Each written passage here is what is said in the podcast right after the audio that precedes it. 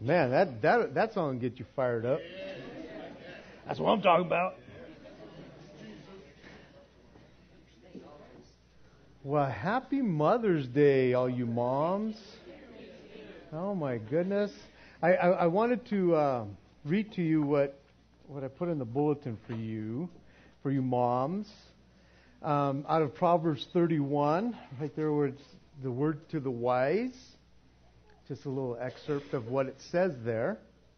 Proverbs 31 from 25 to 29. It says, Strength and honor are her clothing. She shall rejoice in time to come. She opens her mouth with wisdom, and in her tongue is the law of kindness.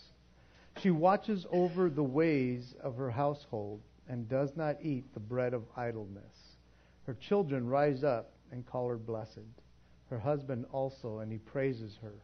Many daughters have done well, but you excel them all. That's for you, moms. Aww. You know, it's, it's interesting because I know a lot of you moms, a lot of you moms might not feel like the virtuous woman. You know, when it comes to, you know, chapter tw- uh, 31 of Proverbs, you're going, I can never live up to that. But you know what? You probably do in the eyes of your husband and your family. Even though you might not be appreciated much, without you, they will miss you. Moms are, are moms are special. I, I, I am like the biggest mama's boy. I really am, and I just love my mama. That's right. I, I might say a lot of stuff that's all macho and stuff, but I, I am the biggest baby. I go and visit my mom just about every Friday, and and Friday I went to go visit her, and um, in in in Mexico the the 10th of May is is Mexican Mother's Day, and so I got over there. She's telling me all these people are called, and it's like, why are they calling you today? It's like, because it's Mother's Day. And I said, oh, yeah, Happy Mother's Day in Spanish, you know. Um, I forget oftentimes. We're in America, so it's like, I forget. But, uh, but then she gets two Mother's Days because today's Mother's Day as well. And so, anyways, bless you, moms. I want to pray for you guys before we get into the study. Um, and so let's pray for our moms. Father, I, I'm just so grateful for moms, Lord. Um, Lord, they are special and they have a special place in our hearts. And Lord, I know oftentimes moms don't feel appreciated, but I pray that today you would just minister to their hearts, Lord.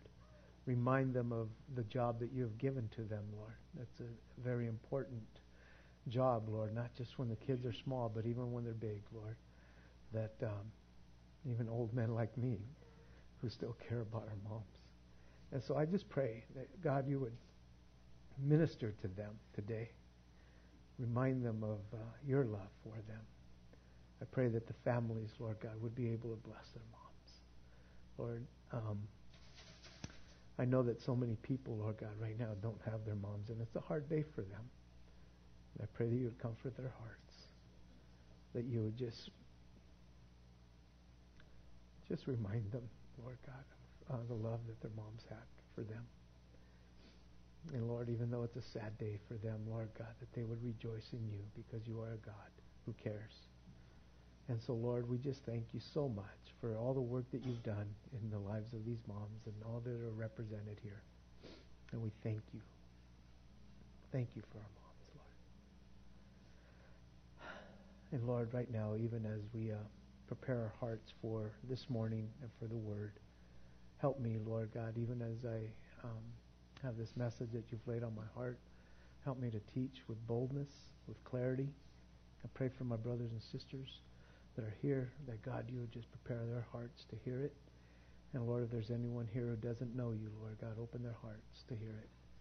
Um, we just want to bless you and thank you, Lord, in Jesus' name.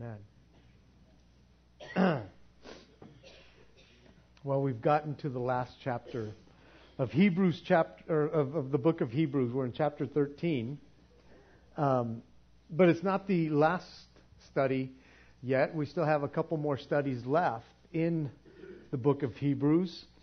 Um, it is such an amazing book. I, for those of you guys who have been around for a while, that have been kind of going through it with us, we started it back in, in August, and um, I, I hope that I've done it justice because it is an amazing book, and I hope that you've followed along. And maybe if you're new, um, that uh, you've caught some of the studies in Hebrews, that you would just fall in love with this book and maybe go back and read this book through because it is truly an amazing, amazing book.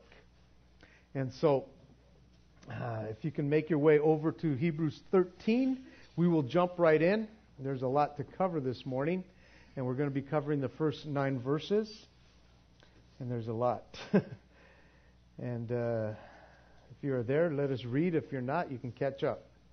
Verse 1 of chapter 13 of Hebrews. Let brotherly love continue.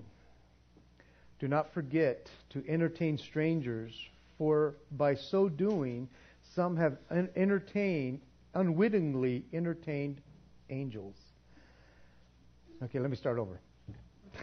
Let brotherly love continue. Do not forget to entertain strangers, for by do, so doing, some had have unwittingly entertained angels. Remember the prisoners as if chained with them, those who are mistreated, since you yourselves are in the body also. Marriage is honorable among all, and the bed undefiled. But fornicators and adulterers God will judge. Let your conduct be without covetousness. Be content with such things as you have. For he himself has said, I will never leave you nor forsake you. So we may boldly say, The Lord is my helper. I will not fear.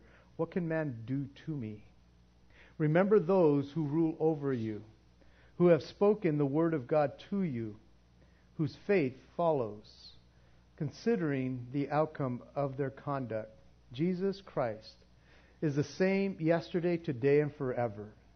And do not be carried about with various and strange doctrines, for it is good that the, that the heart be established by grace, not with foods which have not profited those who have been uh, accomplished, uh, occupied with them. Okie dokie.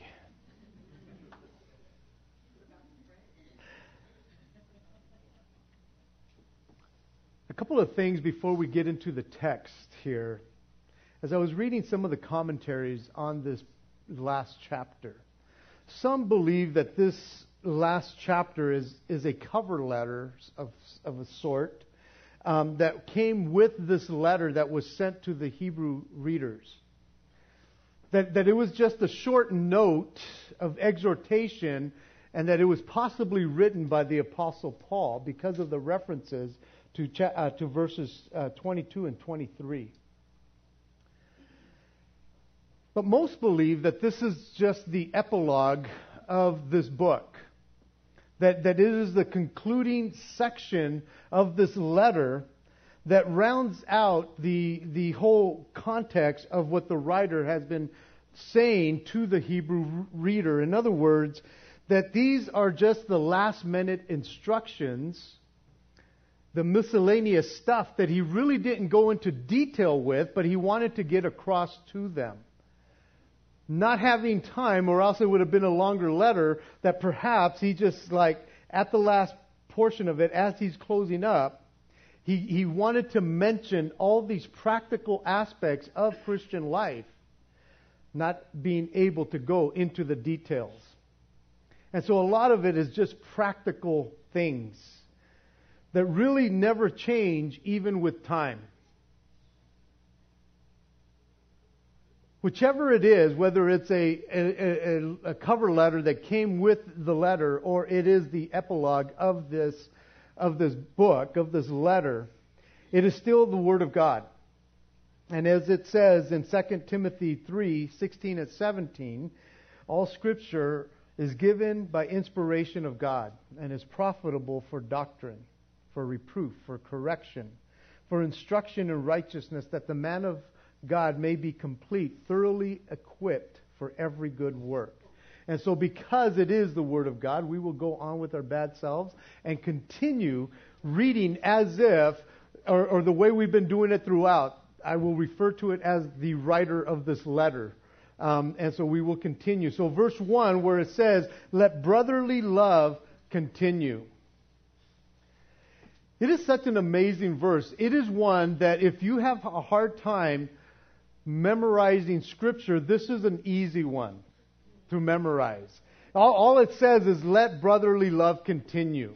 It is short and sweet, but it gets to the point.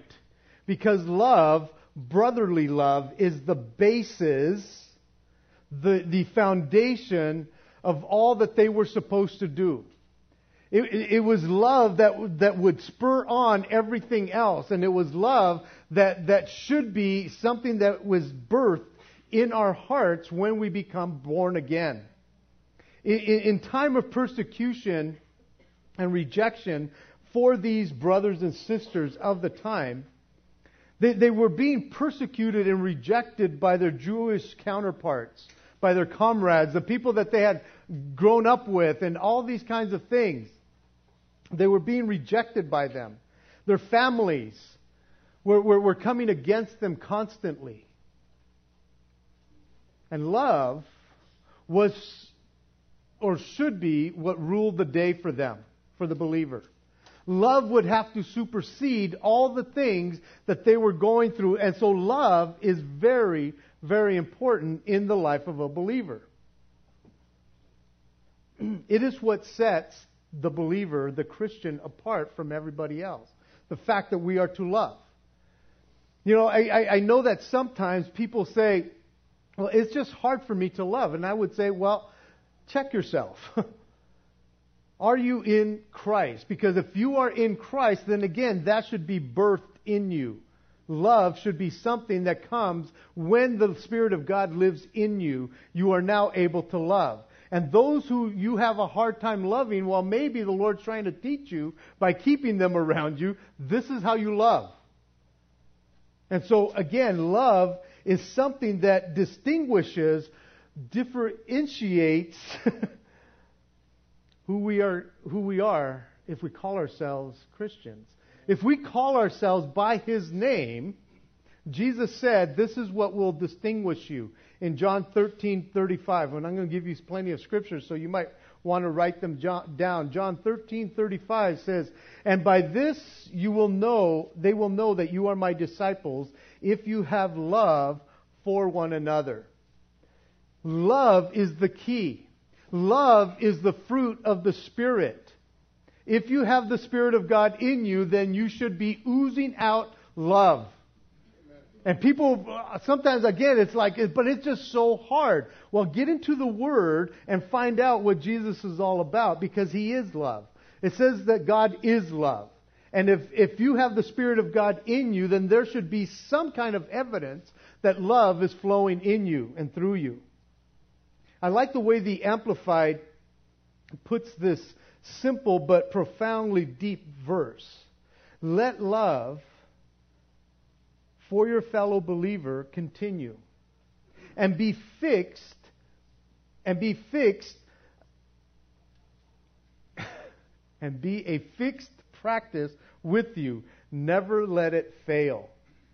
Never let love fail, is what he's trying to get across. You see, with, with these people that were kind of going through it in the day back here. These, these, these believers were going through trials and pressures uh, and, and, persecution from those who, who, who, they had hung out with, who they had gone to synagogue and temple with. That now they're being pressured and, and, and, and, and persecuted by them. And it would have been easier for the believer of that day to kind of just keep his Christianity on the down low because once they came out, being a Christian, then the pressures started. It would have been easier for them to be closet Christians, to be secret saints, to kind of keep it down here. But if they would have been holding back as Christians, then they wouldn't be able to express love to one another. And it was this love that became so important within the Christian community. Love was or is the hallmark the trademark, the seal, the stamp, the characteristics and bond, uh, brand and traits of the Christian faith. Without love, you have nothing. Without love, you, ha- you are nothing as a Christian. It is love that, that makes you or that, that expresses that Christ is in you. And so love is very, very important. And I love the fact that Jesus, when teaching on the Sermon on the Mount, which I am so excited about for this summer, a little plug for this summer, be here for the Sermon on the Mount. I love the fact that when he was teaching the Sermon on the Mount, he ups the ante in our Christian lives of what we are supposed to do and how we're supposed to act. Because again, on the Sermon on the Mount, he is talking to his disciples, to those who believe. And he ups the ante when he says, You have, you have heard that it was said, You shall love your neighbor and hate your enemy. But I say to you, love your enemies. Bless those who curse you. Do good to those who hate you. And pray for those who spitefully use you and persecute you, that you may be sons of your Father in heaven. For he makes his sun rise on the evil and on the good, and sends rain on the just and the unjust. For if you love those who love you, what reward have you? Do not even the tax collectors do the same? Again, I know what the text is telling us here that we are to continue in brotherly love, loving one another. But he ups the ante and he says, Love those who don't love you. Love, you, love those who, who come against you. Again, he's teaching us a principle here that there should be love flowing from our hearts all the time, regardless to whoever. We are to love. Love is, is, is again, what separates us from everything else. Love for the Christian is something that never changes, even with time. Love never changes. It should never change in us. It should never change from the time it was written to today. Love never changes. It is truly, again, what sets us apart because it is the law of Christ. We are not under the law of Moses. We are under the law of Christ, and the law of Christ is love. That is what the new covenant is all about pure love. And we are to walk in that. Verse 2 it says, And do not forget to entertain strangers, for by so doing, some have unwittingly entertained angels. This speaks of hospitality, entertaining strangers. And hospitality is something that never changes, even with time. Hospitality is the same all the time. If there is true Christian love, then there should be hospitality associated with it. And it is true today, even as it was back then. And it's a very important type of ministry to have hospitality, especially back then, because the early church was being persecuted so bad, these people here, that they were being driven out of their homes. And some didn't have homes anymore. As we read at, in another time in the book of Hebrews, that their properties were being taken away. And so those other Christians were to be hospitable to the believer. To those who, who, who may have been strangers that they didn't know, but they were believers, they were be to, uh, to be hospitable to them.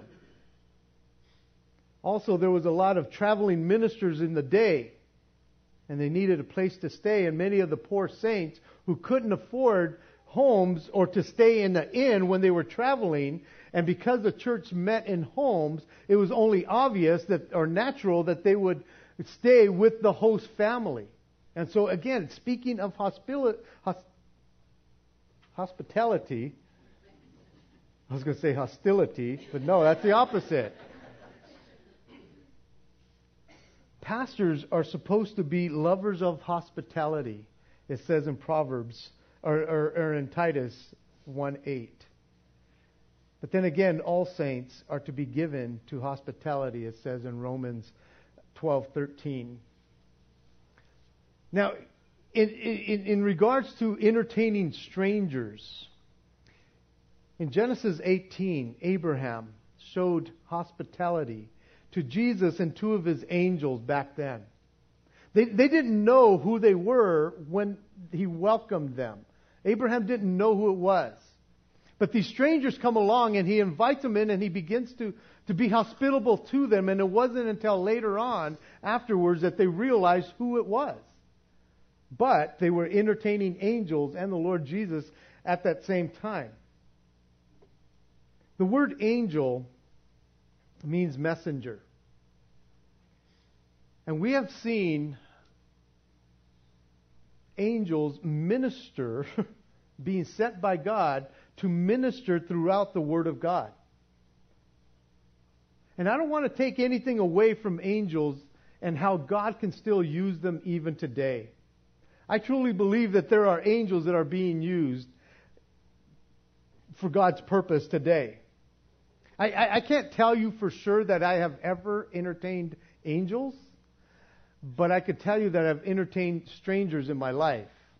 People that have come into my life for a time and they ministered to me and all of a sudden they're gone and I have no clue where they went. Now if you, if somebody came into your life and you can still stay in contact with them, then they're probably not angels. But if those people who have come into your life and done something on your behalf or ministered to you and then all of a sudden it's like, I don't even know where they're at anymore. Then I, I, I, again, I just truly believe that God does still use angels. And sometimes we're left wondering, was that an angel or not? It's interesting because here I'm doing this study for today, and yesterday my daughter uh, was running, and she runs a lot. And she was probably like on her 15th mile or something like that. And she, as she was so thirsty, she had some water, but she was, she was crying out to God, going, Lord, I would go do anything for some ice cold water right now. I don't know which road she was running on, but she, she passes this this truck, this utility truck, and she goes and turns around and comes back and she makes eye contact with the driver to make sure she, she doesn't pull, he doesn't pull out in front of her. And he pulls out this water bottle and hands it to her as she's passing by. And she's going, thank you, thank you. And she's, and sure enough, she gets it and it's like ice cold. This is what she wanted. And I'm going, whoa. I mean, her first thought was like, oh, thank you, Lord. I hope it's not poisoned or, or has anything in it you know. But she calls me to tell me what's going on in case she does like fall over dead. Um, I know where to find her. But it, it, it was like, okay, Lord, did you set that up? How, how, how is that possible that here one of your kids is like thirsting? Well, thirsting because she's running because she wants to, first of all. But she's thirsting and you just minister to her. Is it possible that God continues to use angels at his whim whenever his people need them. But speaking of hospitality, it never hurts to be friendly, cordial, to be warm. It never hurts to be gracious and, yes, even generous to strangers. You just never know if God puts someone in your path that He has sent to test you because they will be reporting back to him at any time. It never hurts. Verse 3 Remember the prisoners as if chained with them, those who are mistreated, since you also, since you yourselves are in the body also. Because of the suffering that they were going through at that time, the writer wanted them to remember, not to forget, those who had been imprisoned because of their faith. He, he, he wanted them to, to remember them continually and putting themselves in their shoes because they themselves were going through hard times. And, and, and, and what he is sharing with them here is like, be concerned and have compassion for other people.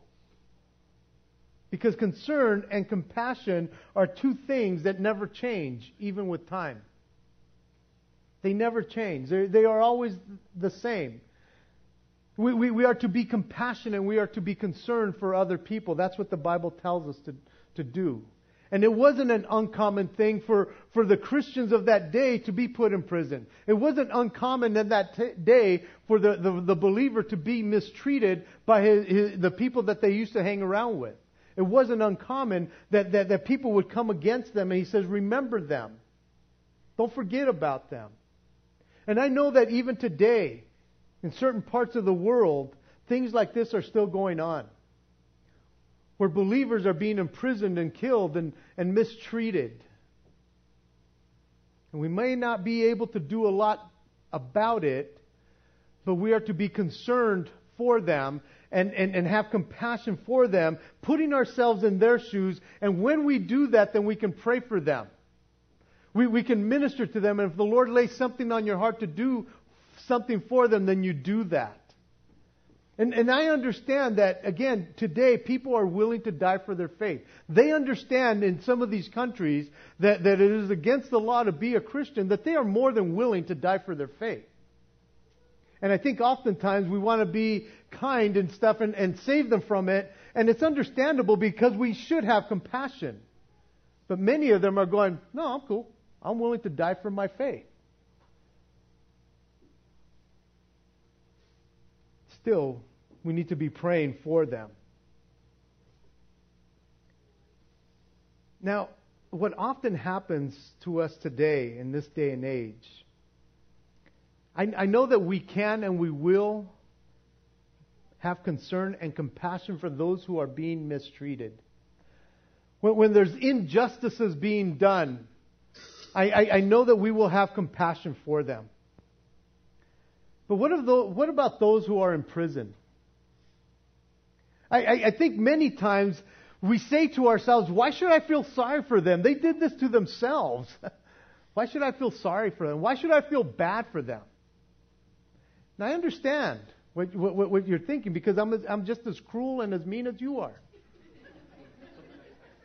I, I, I often think the same thing. It's like, they're the ones that did this to themselves. But I think that we can become so cold hearted sometimes, even if they've done wrong and they did it on purpose. We are still to have compassion on them because they're lost. I think oftentimes, again, we forget what Jesus said when you do this to the least of them, you've done it unto me.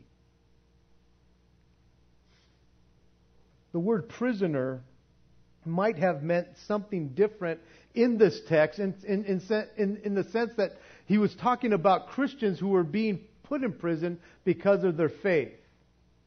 That may be what he was talking about. But the word prisoner means in bonds, a captive. And those who are without Jesus, whether they're in prison or not, they are in bonds and they're captives to this world.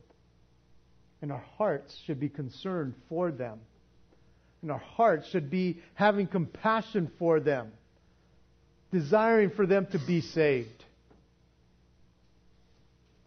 Verse 4 Marriage is honorable among all, and the bed undefiled, but fornicators and adulterers God will judge.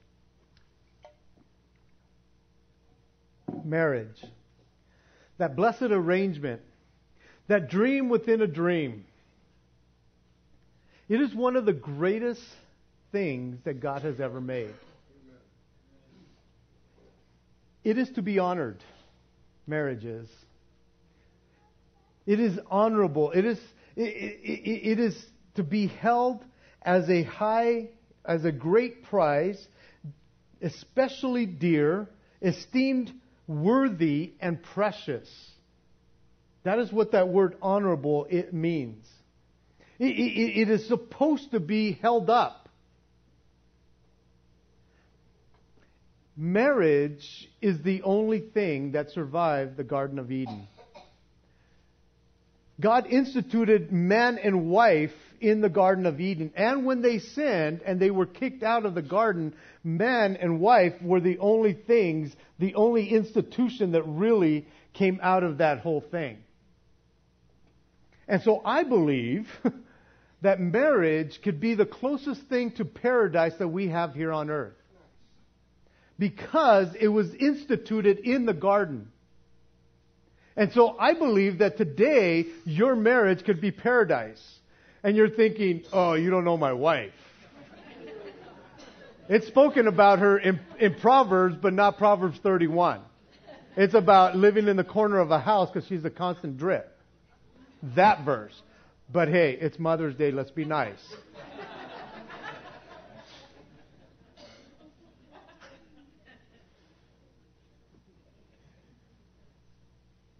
Marriage can be paradise here on earth. And the wife would say, But you don't know my husband.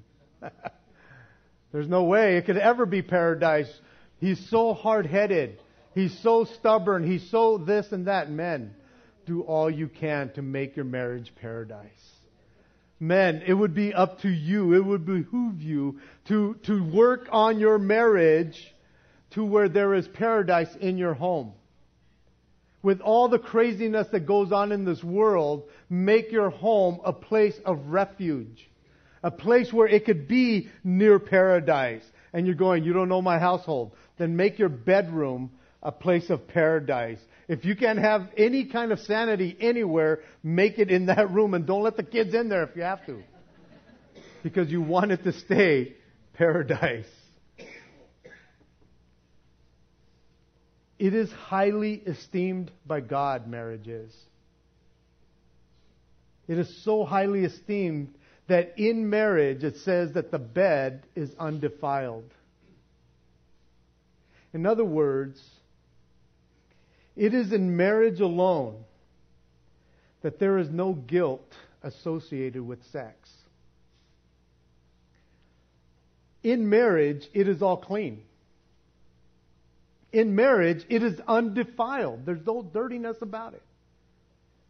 In marriage, anything goes with consent, of course.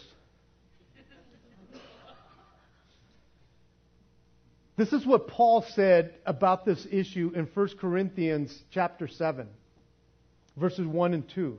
Now, concerning the things which you wrote to me, it is good for a man not to touch a wife. Nevertheless, because of sexual immorality, let each man have his own wife, and let each woman have her own husband what Paul was saying, so there is no sin involved, get yourself a wife or a husband. Now make sure it's in the Lord, please. Don't just like, oh man, I'm sinning. Let me go. Hey, any of you guys? You know, no, nothing like that. So that there is no sin. Because again, in marriage, there is no sin in sex. It's interesting because before marriage, the warning is don't. Don't do it. Don't go there. In marriage counseling, premarital counseling, again, the, the emphasis is like don't until the marriage day. Wait.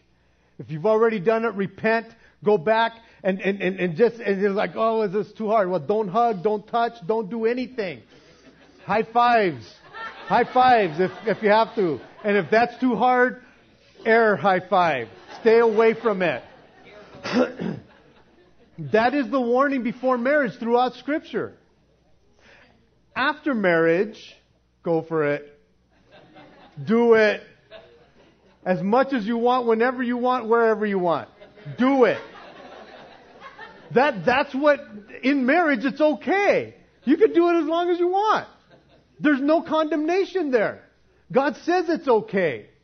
And I love that because again, I trip out because I do weddings that before, you know, the premarital part of it, I leave the intimacy part of it until like the last week because I don't want any more in their heads than they already have. But, but I, I, I, I, I just trip out that before the ceremony, it's still like don't. Don't touch. I know, I know you're this close. Don't do it. And afterwards it's like, Got my blessings. Go. Go do it. It'll be epic. It'll be awesome. Go for it. And this is what's interesting because during the marriage ceremony, I say certain words and the two shall become one flesh. And that is not true at all until that evening when they consummate the marriage. Then that is when they become one flesh. Isn't that amazing? That is when they become one. those who are having sex outside of marriage are hurting themselves and they are hurting other people. And I know our society says, oh no, it's no big thing. It's like, no, people are getting hurt every day. People are, are constantly getting hurt. Fornication is sexual immorality. And that means anything outside of marriage. Speaking about this in, in, to our youth group at times, talking about what is sexual immorality, and we begin to go from, you know, having sex to all these things, and, and man, we have gotten it down to even holding hands can be sexual immorality. And some of you are going, really? It's like, well, that's where it starts oftentimes. And it just progresses from there, so be careful. That is, that is fornication. Adultery is going outside of marriage. Already being married and having extramarital affairs. You see, sex is just not physical, it's emotional. And you see that in people. You see when relationships begin to have sex that all of a sudden their emotions have changed. There's something different going on in their lives. And you see this in young people oftentimes. When they start having sex at an early age, they begin to change. Parents, wake up to this. and I know some parents is like, man, I'm with them all the time. It's like, man, it happens anywhere at any time. Intercourse or outer course, whatever it may be. If they are like doing stuff, they begin to change emotionally. And it all comes back to that guilt that's associated with having, having sex outside of marriage. And so it's not only physical and emotional, but it is also spiritual. Sex is spiritual. Because there's a oneness that comes with intimacy. That is when God sees you as one. And that is related to the intimacy that we are to have with God. Jesus said this in John 17, 20 through 22. I do not pray for these alone, but also for those who will believe in me through their word, that they may be one as you, Father, are in me and I in you, that they also may be one in us, that the world may believe that you sent me. And the glory which you have give, which you gave to me, I have given to them, that they may be one just as we are one. God desires an intimacy with his people, a oneness, just like him and the Father are one. Not dirty, it's, it, it's a oneness. And when people become one, they are representing this oneness, this intimacy that we are to have with God our Father. In no other relationship are we that close, but that oneness that we are to have with God. And he, he, he portrays that in marriage when they become one. There's this intimacy, this, this fellowship that God wants with us. And last week we, we heard the word koinonia when we're taking communion. And when you look up that word fellowship, koinonia in the Greek, there's a word in there that's interesting because that word is intercourse. It's that intimate. God wants a oneness with us, and He wants husbands and wives to have that oneness as well. Because sex would be a beautiful thing in the context of marriage. Please don't take it lightly, because Satan and this world have, have cheapened sex. People are getting hurt every day. And God made it to be beautiful. It fits perfectly. He made it that way. Everything fits in the context of marriage. And God has put His blessing on it because He made it to work perfect. And marriage is something that never changes, even with time. It never changes even with time. And yet, we're living in a time that society is trying to change the definition of what marriage is. And if you have bought into it as a Christian, I would say check yourself. Go back to the Word of God and see what Jesus talks about and says about marriage. I, I, I want to read to you what, it, what, what Jesus did say when he was talking about the sanctity of marriage in Mark chapter 10, verses 6 through 9. He says, But from the beginning of the creation, God made them male and female. For this reason, a man shall leave his father and mother and be joined to his wife, and the two shall become one flesh. So that they are, so then they are no longer two, but one flesh. Therefore, what God has joined together, let no man separate. Listen, you, you, you could disagree with what I'm saying. And you can disagree with what Jesus says about marriage. But this is what we believe as a church. That this church will stand for traditional marriage. It will stand for one man and one woman. And if you disagree, that's fine. This might not be the church for you. Because there are other churches that will accommodate your thinking. There are pastors that will go beyond what the Word of God says and will go with the flow. But this church will not. And if that means that, that we can't do weddings here or, or they'll take our, our, our status away of, of nonprofit, then let them take it away. We, we could care less. We will stand true to what the Word of God says. You see, everything and I mean everything in this world, is held together, maybe with exception glue and cement, but everything in this world is held together with male and female parts. Everything. You cannot connect anything without a male and female part. These microphones that are here and everything that's here, they have male and female parts. Everything has male and female parts. Your cell phones that you plug in, there's a male and female part to it. Everything, the, the lights that we have here are connected with male and female parts. You can get two light bulbs and try to make light out of it for a million years. And they will never, ever give you light. I could guarantee you that. If you get the female components of the light where it screws into, you could get two of those female adapters and try to make light with it, and you will never in a million years make light with it. Because it's two female parts. Everything.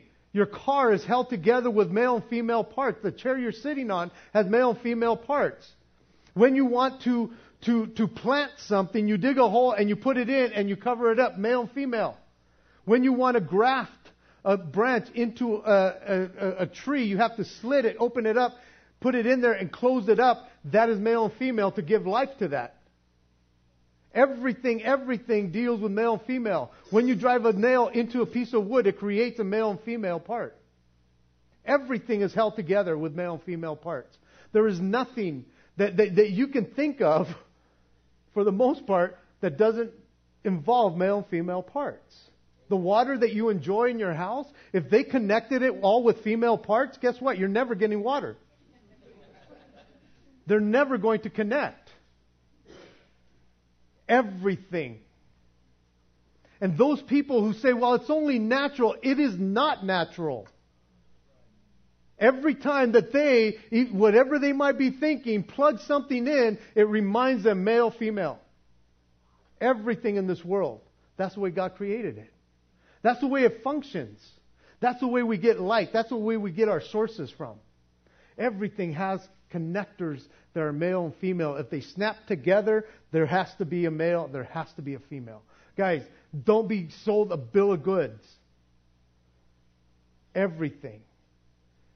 Two males will never, ever reproduce. They can't. It's not physically possible. Two male, two females cannot reproduce. They will have to go outside their union to have a child. Because there is no way, almost said hell, there is no way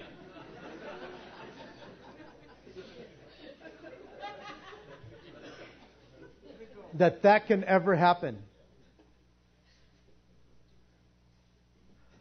we may not win the same sex marriage issue. We probably won't. That's the way our country is going. That is what we're dealing with today. Doesn't mean we have to fight. Doesn't have to mean that we have to call them all kinds of names or anything. We pray for them.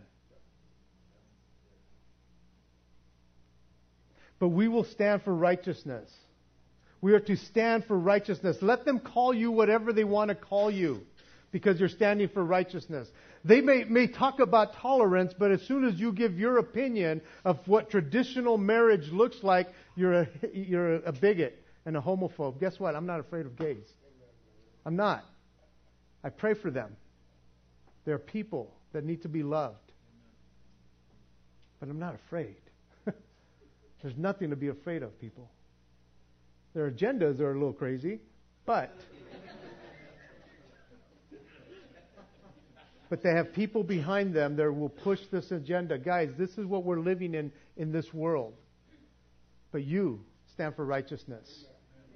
You stand for righteousness. God will judge, it says. He is a consuming fire, as we read last week. And I will stand with what he stands for. And I hope you do too. Verses 5 and 6, moving right along. Let your conduct be without covetousness. Be content with such things as you have. For he himself has said, I will never leave you nor forsake you.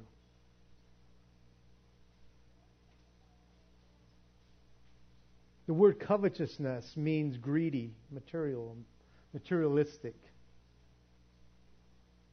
Not being satisfied with what you have, always wanting more and wanting what other people have. Contentment is what we're to have.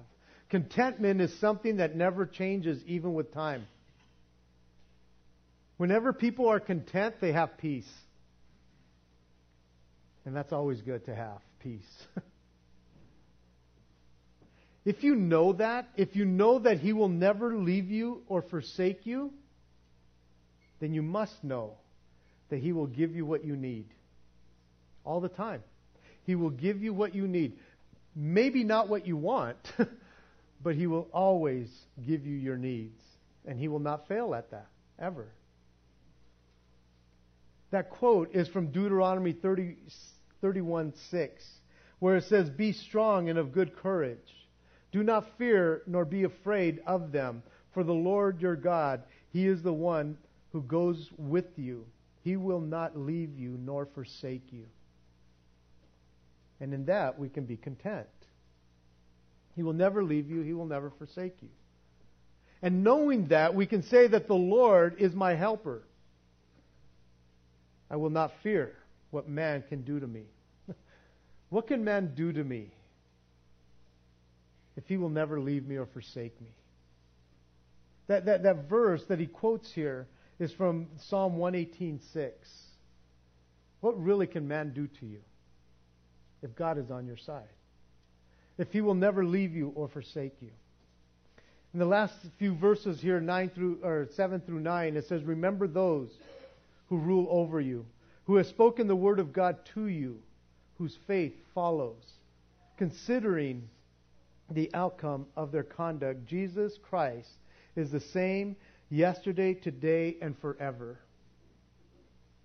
It is possible that the writer here was referring to the leaders and pastors who had gone before these believers, those who had already and probably had already passed away. In one sense, they changed, those pastors, those teachers.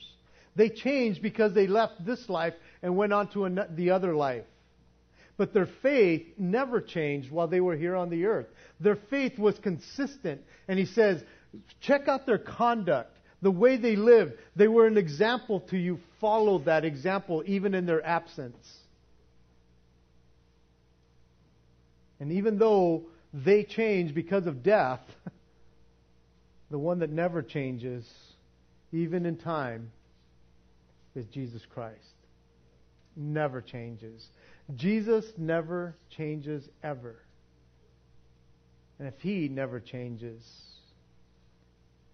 and He has been caring or has cared for all those who have gone before us, then you are no exception. He will take care of you. He will always take care of you. If He never changes, then His Word never changes. So I encourage you, get to know His Word so that you will not be tossed to and fro and carried about with every wind of doctrine by the trickery of men and the cunning craftiness of deceitful plotting as it says in Ephesians 4:14 the more your heart is established by grace the more mature you will become. Get to know his word. And if you get to know his word then you won't be getting caught up in all the things that really don't matter that are eternal Jesus never changes and the principles the main beliefs that he has set forth in his words don't ever change either. As much as this world will try and change what he has established, they will always come up short. Guys, we might lose some of the battles that we're facing today as Christians, but we have won the war. If you are a believer and you have gotten caught up in what the world has been trying to sell you, I encourage you, repent. Go back to His Word. Understand what His Word says. It never changes, even with time. Jesus doesn't go with the flow. He doesn't go with popular opi- opinion. He is not politically correct. and for those of you who are here who don't know Jesus, He wants to change you. Even though He never changes, He wants to change you. He wants to change your thoughts. He wants to change your lifestyles. But He never changes. And if He never changes, then He is able to keep you. But you need to surrender to Him. And to my brothers and sisters who are running this race with endurance, do not faint. Finish strong and stand for righteousness. Amen? Amen? Let's stand as we close in prayer.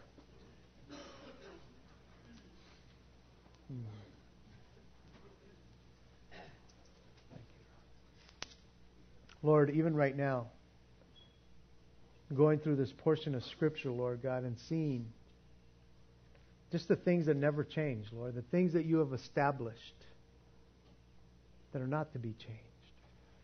And this world might try to change everything that is about you, Lord, but you don't. You don't waver.